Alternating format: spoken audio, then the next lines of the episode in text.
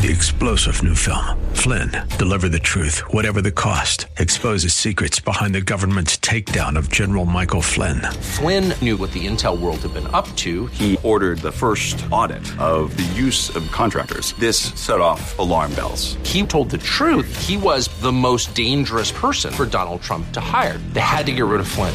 Flynn, deliver the truth, whatever the cost. Available now. Watch it today. Go to salemnow.com. Salemnow.com.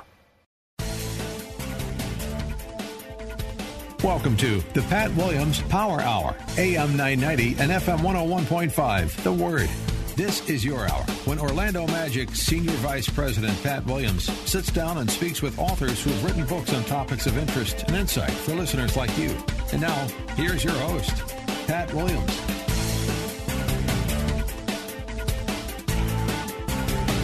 Welcome, everybody, once again to the Pat Williams Saturday Power Hour. You're plugged in, of course, to the new AM 990 and FM 101.5, The Word in Orlando. Good, good call letters. Just stay tuned to them all day long. Uh, now, uh, Pete Paquette gets us on the air. He's our engineer. Andrew Herdliska is the producer. And I want to introduce to you Alice Matagora. She's in Orange County, California. Leader Development Initiatives Program Coordinator for the Navigators right. and Navigators Mhm. Collegiate Staff at the University of California at Irvine. Her book is called How to Save the World Disciple Making Made Simple. The book, uh, the pub date has been pushed to August. But we've got Alice with us. Welcome to Orlando, Alice. Welcome to Orange Oh. County, Calif- uh, Florida. thank you, thank you, and hello from Orange County, California. Tell me about the other Disney. tell me about your book, Alice.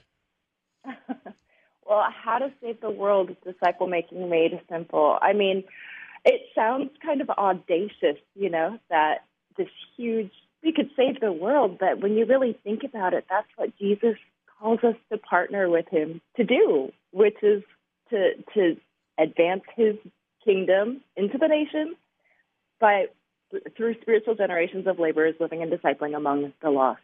And that's hopefully what this book will help the everyday person to do because I mean I really believe anybody can do it. I, I started disciple making as a college student who just started walking with Jesus and I was so captured by this idea that like God could use me.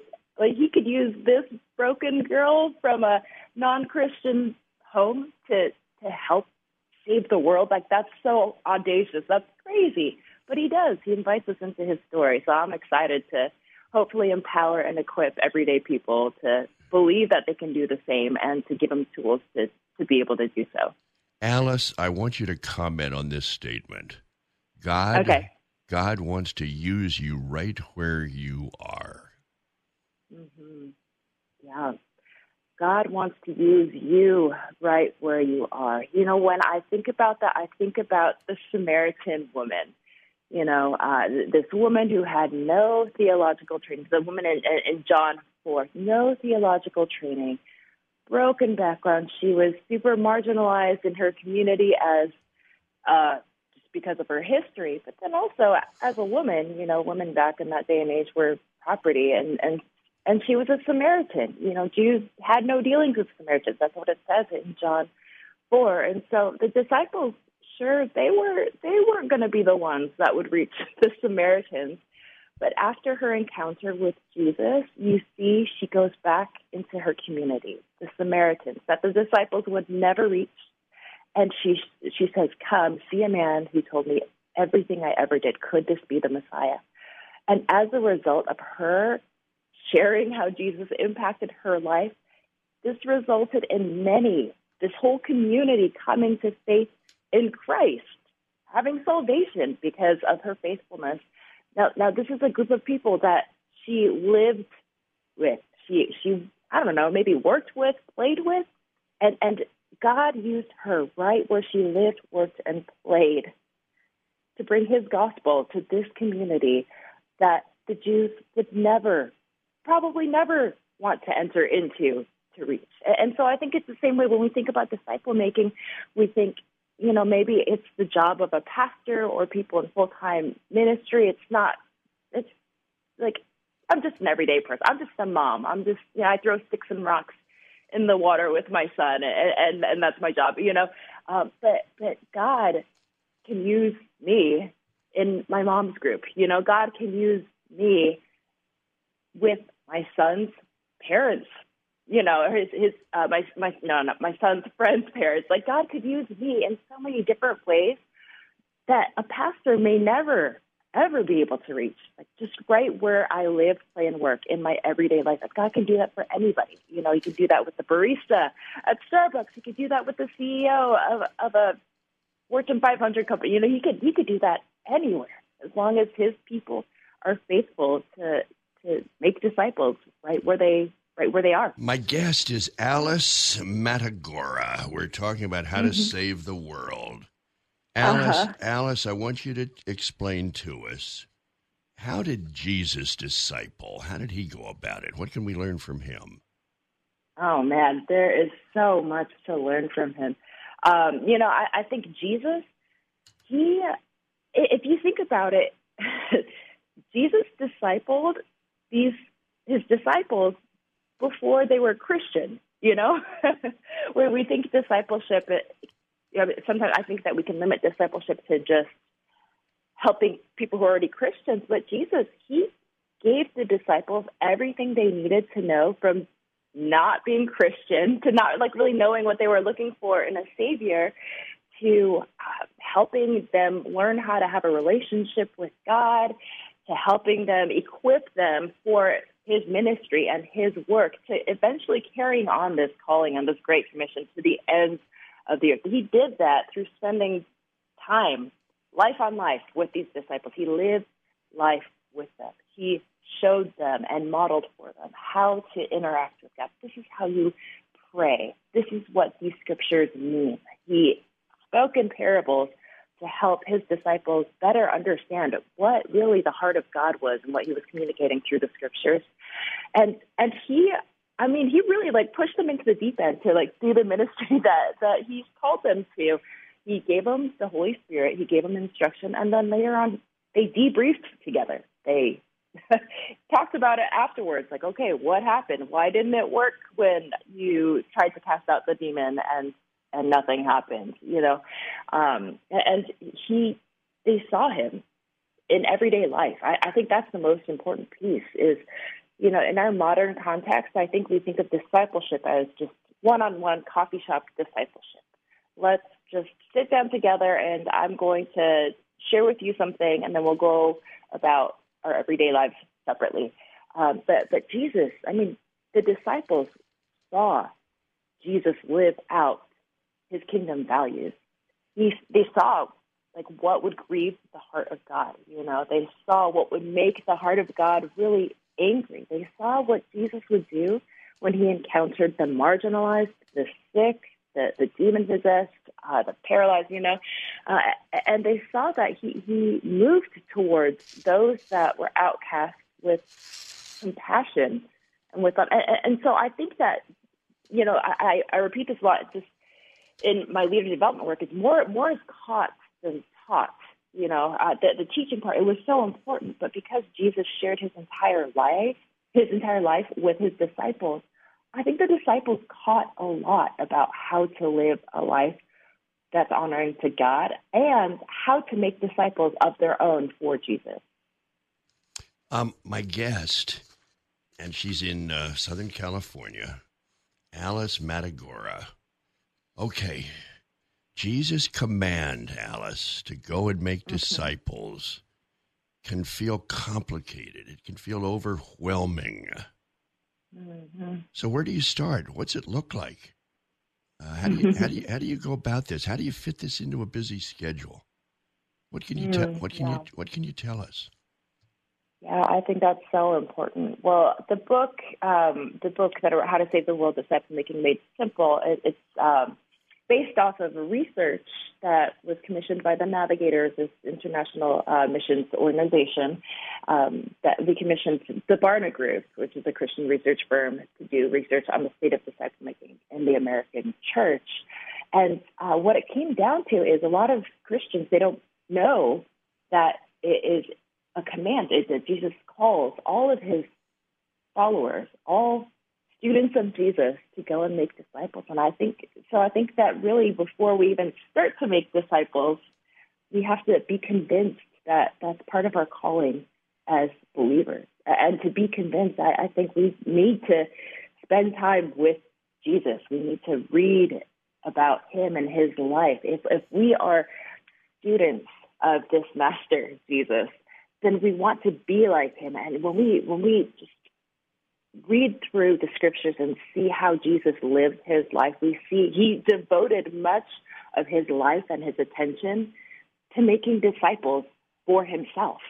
That's that's I mean that's what he, he did a lot of really cool stuff like healed and, and um, cast out demons and everything. But but really you see this developmental arc throughout the Gospels of Jesus pouring into people, his disciples, who would pour into others and who would continue this line of generations. And so, really, I think it starts with being convinced that this is a calling for all followers of Jesus to make disciples who will make disciples. When I am convinced of that, that that is my calling as a follower of Jesus, then I, I am better able to bring it into my schedule. Then I then I can prioritize it a lot. I'll, I'd make it a bigger priority. Do you know what I mean? Um, and so I think starting with that, but um, but also really getting connected with the motivation, the why. Why should I fit this into my already packed schedule? You know, and I think that that comes down to connecting with why, why is Jesus what has he done in my life? Why, why would I want to share Jesus? Why, what is the benefit of, of me helping somebody else follow Jesus or helping somebody else help somebody else know Jesus? And, and so I think there's a lot of different reasons. For some people, it's enough because Jesus says so. That's enough, you know. But for others, you know, for me, I think about my life before I came to Christ, and I think, wow, gosh, what a what a big mess. And I and and then I compare it to my life now, the fullness of life that Jesus offers. You know, John 10 10, it says that he offers life to the full. And I'm like, man, I want my non Christian friends, my friends who don't know Jesus, I want them to experience this life. Well, I want them to experience it in their marriages, in their relationships, in their families, in, in, in within their parenting. You know, I want them to experience this life to the full everywhere. Like this is important. Like everything else that I do in my work, it's gonna fade away. Maybe. Well, hopefully, hopefully not, since I'm in ministry. But hopefully, it won't fade away. But um, but like the things of this world will fade away. The kingdoms that we build in this world will fade away. But God's kingdom, the souls of men, His word, who He is, like that remains forever. And so, am I willing to make that a priority? To share this fullness of life with those who don't have it and those who I see around me who are hurting. That that's what motivates me and connects me to my why, which which which helps me to keep disciple making as a priority when things get crazy. You know, I have two young kids. I have a two and a half year old and, and I have a three month old and I work and my husband works and life is crazy, but you know, I still just really believe this is God's call for me and and I hope that I never stop. You know that that it will always be a priority in my life. So that's kind of more theoretical out there, you know, but but more concrete, tangible ways that we can begin disciple making. I mean, think about people who are in your life, right around you. and we don't need to go out of our way to find people who need Jesus, who could benefit from walking with Jesus. We just need to open our eyes to the people around us. Um, I interview many everyday disciple makers. I know people can say it's not fair. You're in full time ministry. This is your job. Of course, you think disciple making is really important, but um, but I, in, in my book, I interview seven everyday disciple makers who prioritize disciple making in different stages of life as moms, as um, business strategists, as college students, and so many of them reference that they are just open to the Holy Spirit's leading to who God has placed around them, who they can begin to have spiritual conversations with, who they can begin to share things from the word that they're they're already reading. It, it's just as simple as just talking about what they're learning and their relationship with God, what Jesus is sharing with them, and giving them a taste of how neat it is that the living God, He talks to us and He wants to have a relationship with us. Folks, my guest, and she has a fascinating ministry. She's in Southern California. Alice Matagora, her book, How to Save the World Disciple Making Made Simple. And speaking of books, uh, my latest mm-hmm. book is out. It's called Every Day is Game Day. It's a 365 day uh, devotional, and every devotion has a sports story, a sports anecdote, a sports theme, and then and then segues into the devotional part. Uh, head up to Amazon when you order How to Save the World by Alice Matagora. Get a copy of Every Day is Game Day. I, I think you'll uh, be blessed. Well, folks, this is the Pat Williams Saturday Power Hour. It's the new AM 990 and FM 101.5, The Word in Orlando. Back for more with Alice right after these messages. More of the Pat Williams Hour in just a moment. AM 990 and FM 101.5, The Word. You're listening to the Pat Williams Power Hour, AM 990 and FM 101.5, The Word. Now, here's Pat. Alice Matagora is our guest. She's in Orange County, California. And Alice, I'm fascinated with the navigators. Can, can you mm-hmm. can you tell us more about the navigators and their ministry? Yeah, you know, every different ministry kind of has their own approach to what how to advance the gospel. You know, as Christians, we're all about advancing God's kingdom to the ends of the earth. We want to see every nation, tribe, tongue praise Jesus at the end of days. And so the navigator's little slice, the way that we believe God has called us to advance the gospel is through helping others know Jesus, make him known, and then helping them help others do the same. So through disciple making, making disciples for Jesus who will make disciples. And and so the navigators, what I really love is that their ministry, it, it's um, it really focuses so much on the one-on-one relationship, the one-on-one discipleship, or one in a small group discipleship relationship, believing that that investment will reap like exponential dividends in the kingdom of God as each generation is faithful to continue to make disciples who will make disciples. So I um, I first met the navigators in college as a college student. I came in really pretty in a in a very low spot. I was a believer, but I didn't know how to have a relationship with God at that point. I didn't know that you could have a relationship with God. And so the previous college ministry I was a part of was very rich with high emotional experiences and events. And when when I was caught up in the emotions, I, I felt so close to God. But then when I was by myself in my college dorm room, I, I felt like he was as distant as the stars in the sky. I didn't know him any better. And so when I when I transferred to the University of California in Irvine, I knew that I wanted to say no frills, not sexy Christian group. And so I found the Navigators because I had heard of their reputation for going really deep in the Word, uh, for helping people learn how to have a relationship with God. And I wasn't discipled that year, but I was around this disciple making culture, and I noticed that uh, my roommate and I, my college roommate and I, um, she was disciples at the time, and I wasn't. And I noticed she just grew exponentially faster than I did in my walk with Jesus. I mean, I grew so much already just by kind of being in that culture of people wanting to read His Word and wanting to have a relationship with God.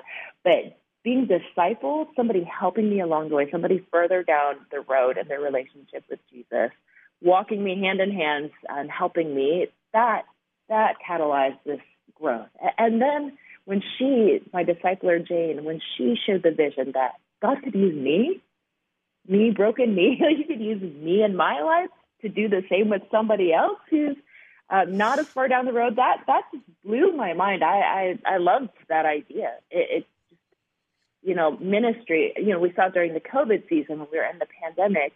I think a lot of churches and ministries are scrambling like what do we do now everything is shut down we can't have events the way that we normally do or can't gather in large groups and really i think that because the navigators are so focused on individual relationships, relationships continued. You know, we could still have those disciple making times. It didn't really change our mission much because our mission is so portable. As long as you have people, as long as you have relationships, you're able to continue the mission.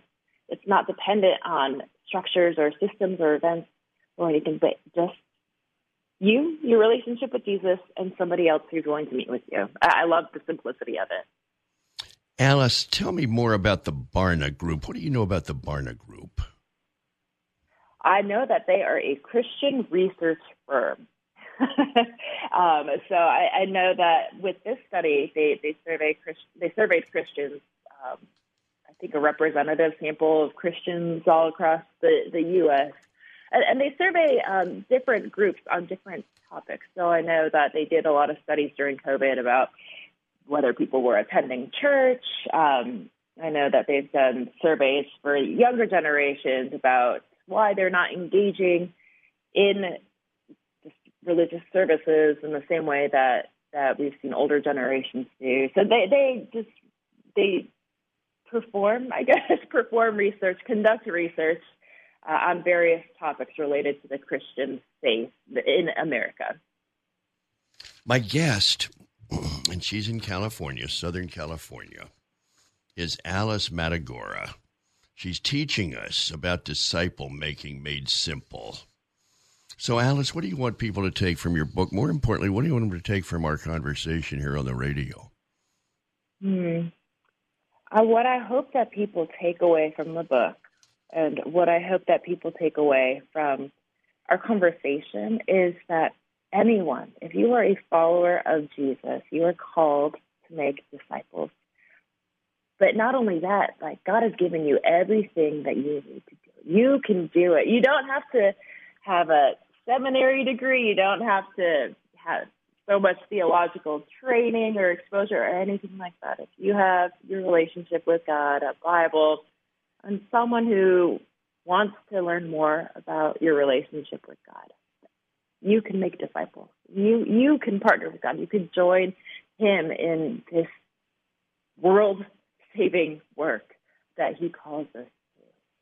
And I believe that I truly believe that in doing so, we get to experience this piece of God's heart, His Father heart that longs for His lost children to come back to Him, to know Him, that delights in having relationship with Him. We, we get to experience that part of God's heart in a way that we, we wouldn't be able to otherwise. And so it is worth it to prioritize this call in your life. It is worth it to make it important enough to maybe even set aside some of the other important things in your life. It is important and you can do it. I believe that you can do it because if that broken college girl could do it more than 20 years ago, if I could if I could do it 20 years ago, anybody can. I, I really, sincerely, truly believe that. How do you explain and put in perspective the joy, Alice, of leading somebody to Christ? Hmm. Hmm. Yeah. You know, so I'm a new, uh, I'm a relatively new mom, and uh, I, you know, I tell my son he, I mean, he's more verbal, so so I would tell my son so much, like, you know, I love you, I love you. And he would always parrot it back to me. You know, he, he would say, I don't know that he really, really understood it, but sometime around his um, second birthday, he was playing with his toys. And then he looks up at me and completely unprompted, he says, I love you, Mama. And it just melted and burst my heart into a thousand million pieces to hear that little boy acknowledge and recognize that that he loves me, his mom, and I wonder if that's just the smallest smallest little taste of what it's like to lead somebody else to Christ. The joy that when somebody recognizes I am lost without my Savior, but I have found Him, and my life is turned it's turned around because I have found the one who loves my soul. I have found the one who offers me this living water that I may never thirst again. Like it, it, it's just a small taste of what that joy is like. to, to God, but then also to us as we as we partner with God. We, we I just love that God invites us into that um, into that joy with Him. And it's so kind of Him. He doesn't have to. You know, He could do all the work Himself, but I think there's something something about the human connection that that God wants to keep us connected to the joy of human connection and the joy of new life found in Him and and partnering with Him in that. Well, folks, my guest, and she's been fascinating. And I want to just remind you that her book will be coming out in August. Make note of that. How to Save the World Disciple Making Made Simple. Alice Matagora. Alice, great to talk to you. Thanks for joining me. Yeah, thank you. Well, folks, we're trying to bring Major League Baseball to Orlando, and you can be a big help. Uh, go up to the website, orlandodreamers.com. Orlando's become the 17th largest media market in North America. Ready to become a Major League Baseball city, and we need to hear from you. Uh, we need to show baseball that we've got a, a fan base here that really wants this. So we need to hear from you. OrlandoDreamers.com. We've got more after this on the Pat Williams Saturday Power Hour. It's the new AM 990 and FM 101.5, The Word in Orlando. We'll be right back. More of the Pat Williams Hour in just a moment. AM 990 and FM 101.5, The Word. You're listening to the Pat Williams Power Hour, AM 990 and FM 101.5, The Word. Now, here's Pat. Alice Matagora, our guest in that first segment, uh, talking about her book, How to Save the World. Well, we go from Orange County, California to Austin, Texas and we found Abby Johnson, CEO of And Then There Were None, a nonprofit organization to help abortion clinic workers leave the abortion industry. Her book, Fierce Mercy Daring to Live Out God's Compassion in Bold and Practical Ways.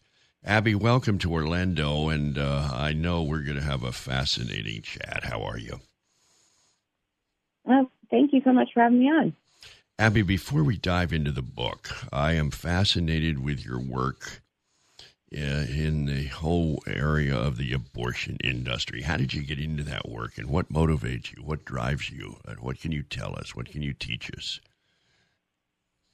Um, well, I mean, I got involved um, as a college student, not really knowing much about, um, not really knowing much about abortion at all, not not knowing much about Planned Parenthood, um, and just got involved as a pretty naive young person. And um, then once I was there, ended up sort of working my way up through the abortion industry, and uh, then worked as an abortion clinic director there uh, for Planned Parenthood, and ended up being there for uh, for eight years and you know, I wasn't a I wasn't a doctor, I wasn't a nurse, I was just an administrator, and um, and then uh, ended up leaving after actually being involved in an abortion and seeing a live ultrasound guided abortion procedure,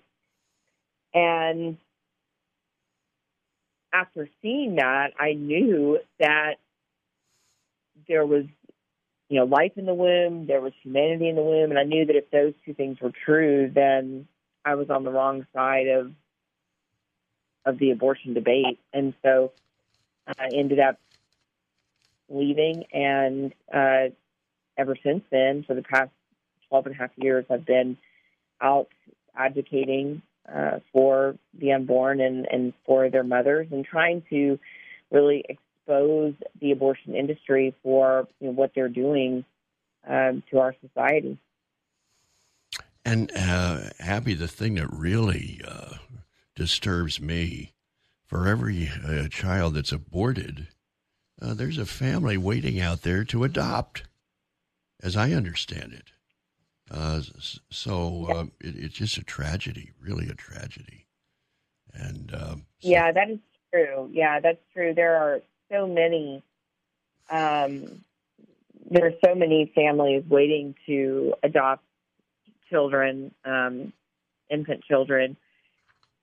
The problem right now, we're, the problem that we're facing right now in our country is that there are many adoption agencies actually closing their doors because they have so many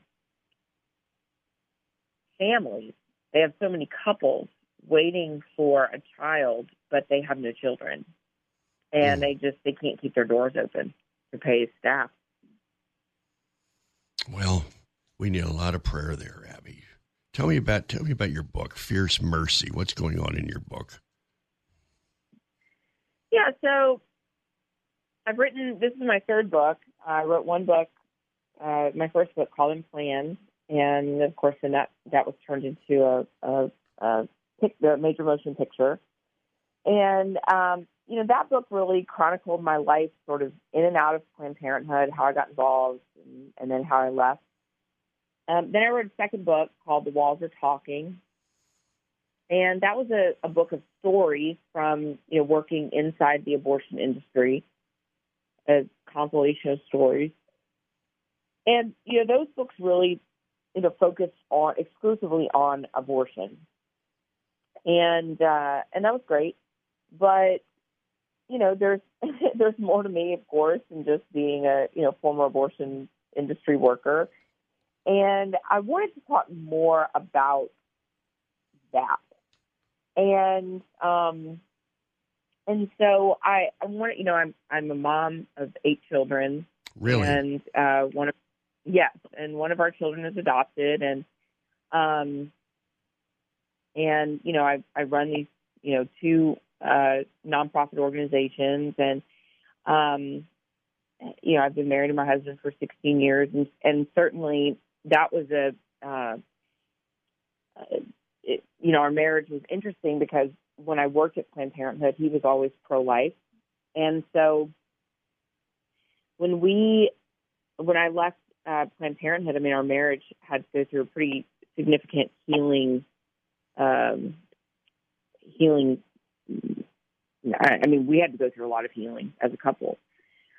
Um, and so we had a big shift in our marriage, and then, um, and you know, it's just been a, a lot that has happened um, in my life since uh, since I left the industry that had nothing to do really with abortion, but just even my, you know, coming back into relationship with Christ. And so I wanted to talk about that. And I wanted to talk about, you know, just the mercy that God has shown me over and over again. And, you know, how do we live that out every day? How do we accept God's mercies in our own lives? I think it's easy for us to say, well, you know, yeah, I know God has forgiven me for the things I've done.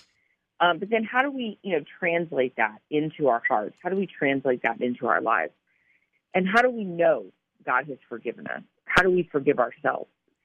And so I wanted, you know, to talk about that. And then, um, you know, I also just wanted to sort of talk about my family, being a mom, being a ministry leader, being a wife.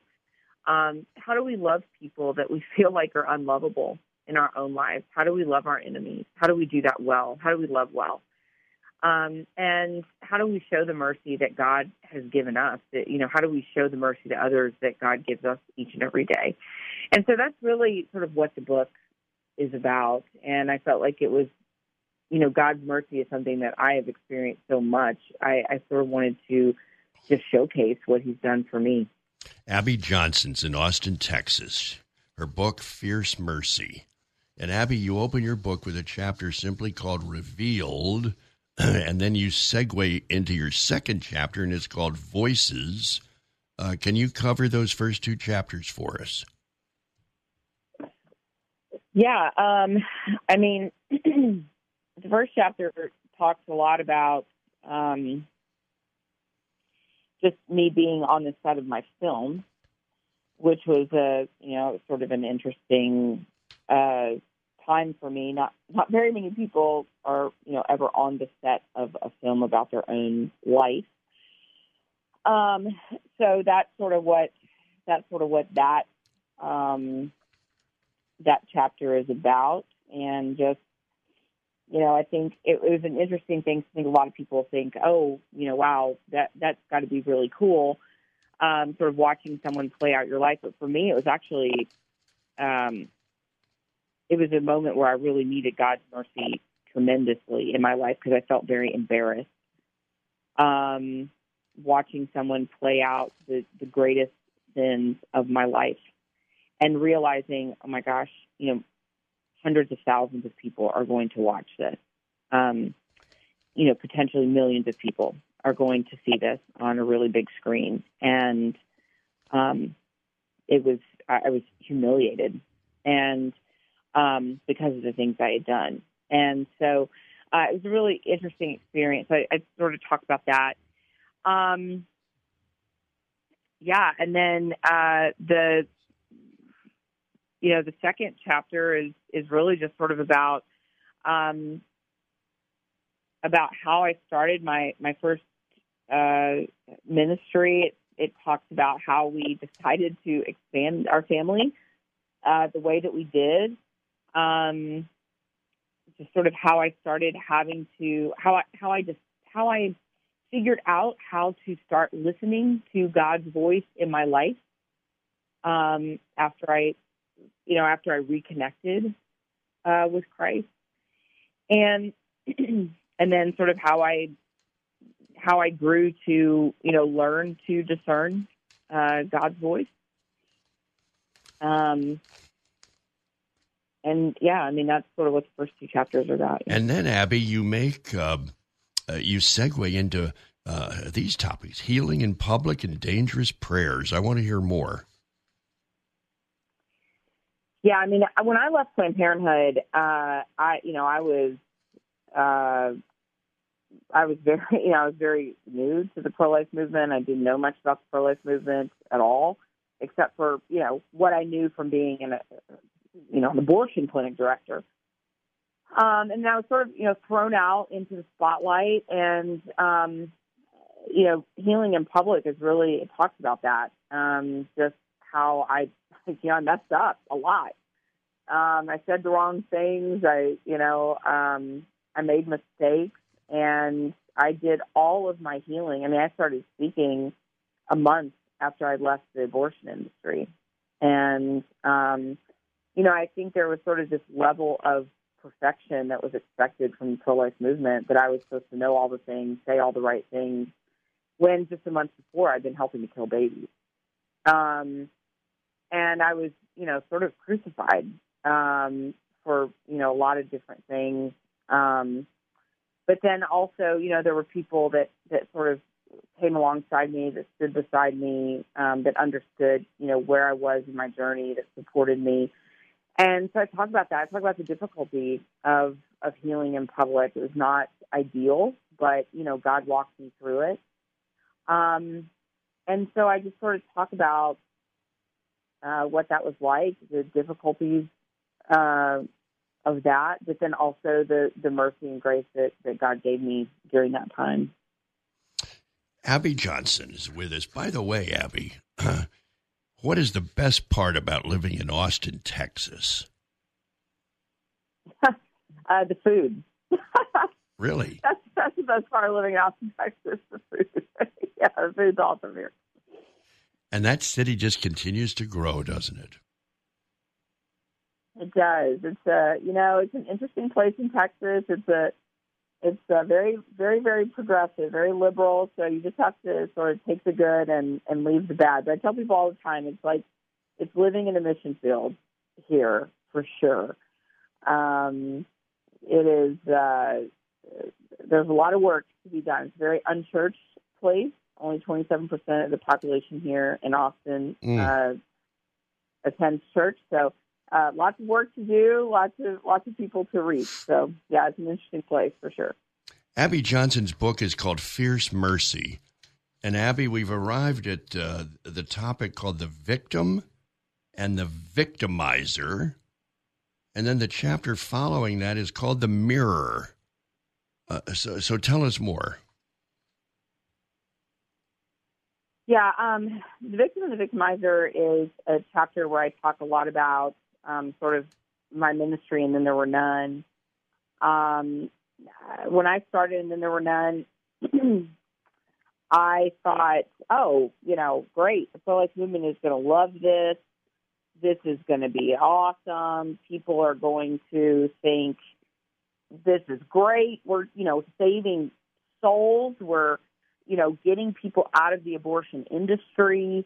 We're, you know, bringing them to Christ. And uh, I was mistaken. Um, you know, when I first started, and then there were none. Um, the pro-life movement was uh, it was a population of people that the pro-life movement, by and large, had not thought about rescuing, and uh, at that time, they were really not ready to think about it.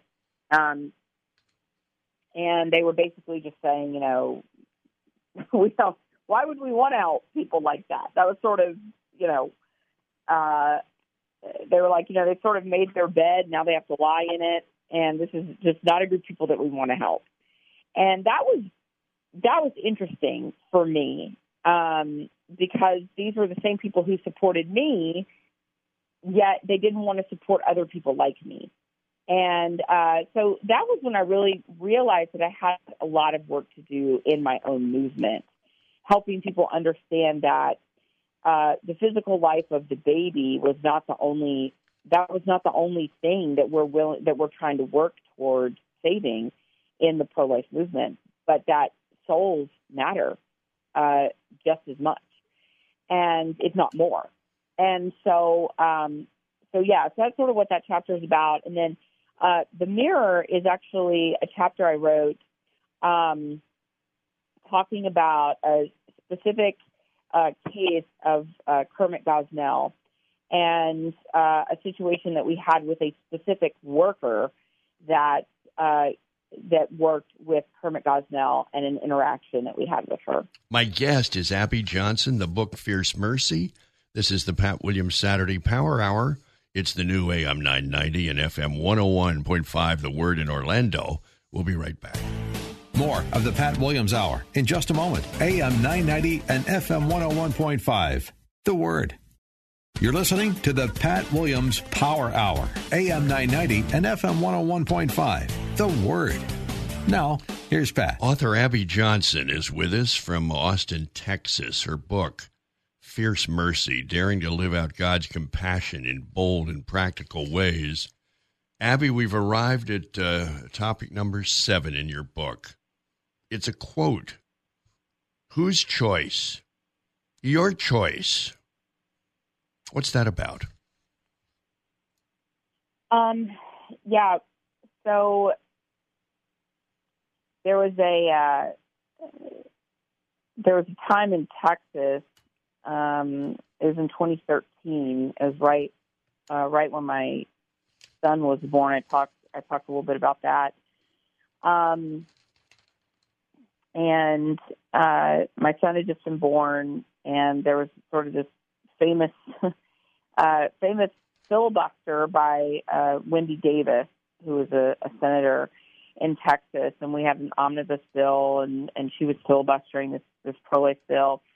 And uh, I went to the Capitol at that time with my son, who was only five days old, and um, it was a really interesting time at the Texas Capitol. They had uh, the pro-choice movement had bussed in thousands of people and I talked about the scene at the Capitol that day. I ended up uh, running into someone that I used to work with um, in the abortion clinic that day, and I talked about our interaction, what that was like. I talked about a really profound moment that I I had in the rotunda of the Texas Capitol, um, right in the in the middle of the of the sea of these all of these pro-abortion people um, that really impacted me. Um, and that was one of the chants that these that these women were yelling, people were yelling, "Whose choice? Um, uh, your choice." And you know, they were saying, "Whose choice? My choice." And so uh, that was uh, that's that's what that chapter is about. And the next chapter, uh, the lens of mercy, is um, talking again about the Gosnell case and the um, interaction with the worker, um, one of the workers from Gosnell's clinic, and um, just the really um, she, one of the workers has come through our ministry, and we had a, a really uh, miraculous uh, interaction with her, encounter with her, um, that uh, it's it's almost hard to believe. People just have to read about it. Um, it would take too long to explain, but um, yeah, it was really just a miracle how we ended up getting in contact with her, and uh, I, I write about that in that chapter. Uh, tell me about uh, a deeper purpose that you write about in the middle of your book. What's that mean? Um, that is several sort of stories of people that came through our ministry and then there were none. Just the way that we that we help that we have helped them, um, and you know, talk sort of about you know why you know what what was the purpose that God gave me, and it sort of help. I I talk about how you know how I was trying to find the purpose that that God has given me, you know, in coming to the pro life movement, and and you know how God can use all things. God does use all things for for His glory, and you know, at a point in time where I was like, you know, God, what are you what are you trying to do with with my past eight years in the abortion industry? And and this was it. You know i finally realized this is it. You know helping bring former abortion clinic workers to a place where they are you know healed where they are um where they are in relationship you know with with christ. That was it. That you know he was making good. He wastes nothing. And he was you know, not wasting those eight years, and he was making good of them, and um, and so that's sort of what that that chapter um, is about, and that it's really sort of what uh, chapter chapter ten is about as well. Really uh, helping to um, challenge people, uh, you know, how we see our enemies, um, how we love our enemies, and you know what do we do practically for them how can we practically love them um, and you know how do we how do we show love to people who maybe we see as unlovable? Abby johnson is with us. The book is called fierce mercy. Uh, abby when you get to the chapter jude's gift uh, what can you tell us? What, what's the story here? Yeah um, that uh, so chapter 11 and and 12 is uh, talks about um, my uh, talks about the adoption that we went through um, with our son Jude. It talks about that whole adoption experience and sort of um, my just my journey through uh, through motherhood. Um, and um, yeah, and then I mean, and and also, you know, I would say that um, the the next chapter, um, out of the salt shaker, just sort of talks about um, how I, you know, progressively moved into ministry in in different ways.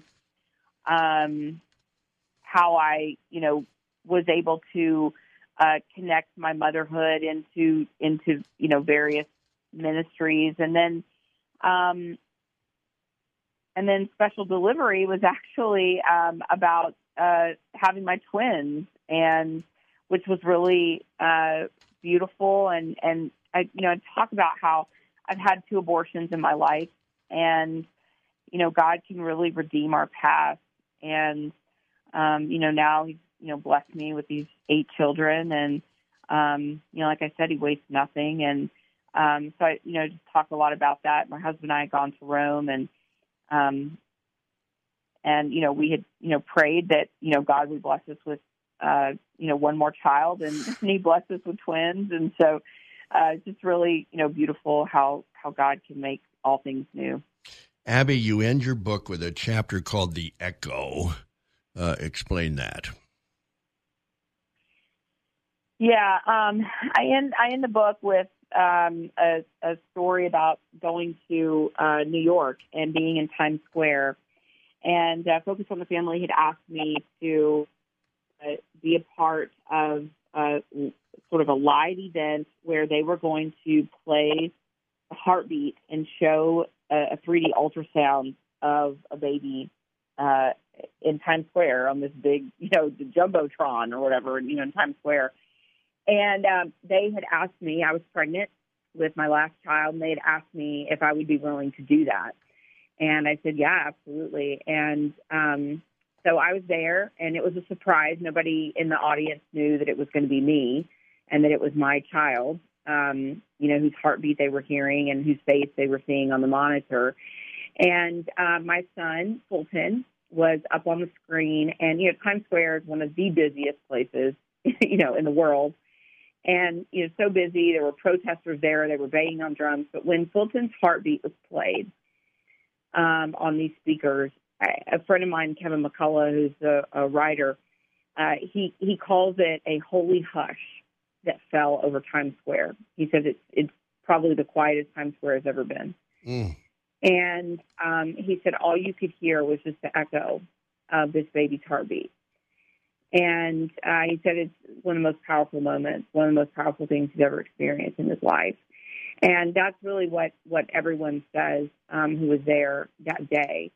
Um, all you could hear was just, you know, this pounding and this echo of this baby's heartbeat. And then you saw his face um, come into view on, you know, this, this huge jumbotron. And, um, you know, and that's just the power. That's the power of an ultrasound. That's the power of a child's heartbeat. And so that's that's how I that's how I ended um, that's how I ended the book, Fierce Mercy, just showing the the power of a child in the womb and how you know that that child can um, not only does it change you know the mother's life, but um, it can change the lives of of anyone who who witnesses that child's life in the womb. My guest has been Abby Johnson, CEO of And Then There Were None, author of Fierce Mercy.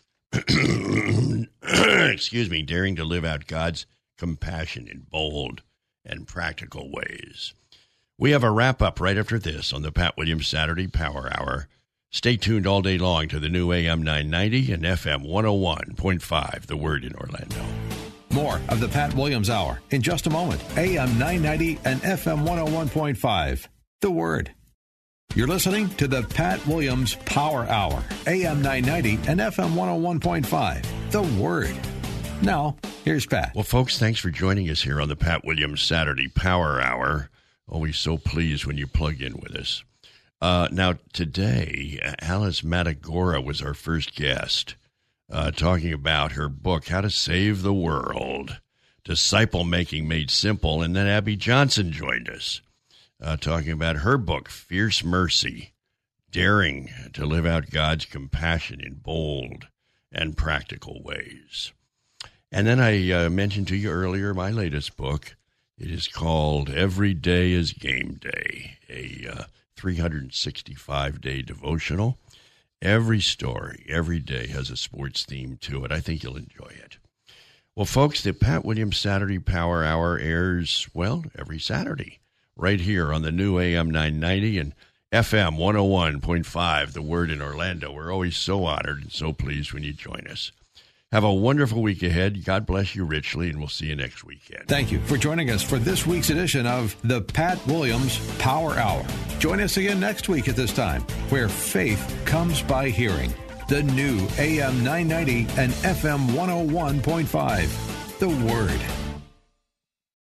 Three star general Michael J. Flynn, head of the Pentagon Intelligence Agency, knew all the government's dirty secrets. He was one of the most respected generals in the military. Flynn knew what the intel world had been up to, he understood its funding. He ordered the first audit of the use of contractors. This set off alarm bells.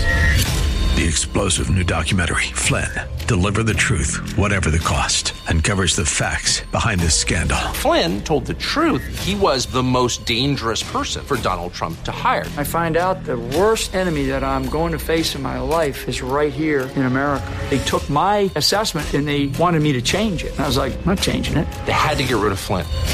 With in depth interviews, archival footage, and never before seen personal records of the man behind the headlines. I just felt like I was drowning. Flynn, deliver the truth, whatever the cost. Available now. Watch it today. Go to salemnow.com. Salemnow.com.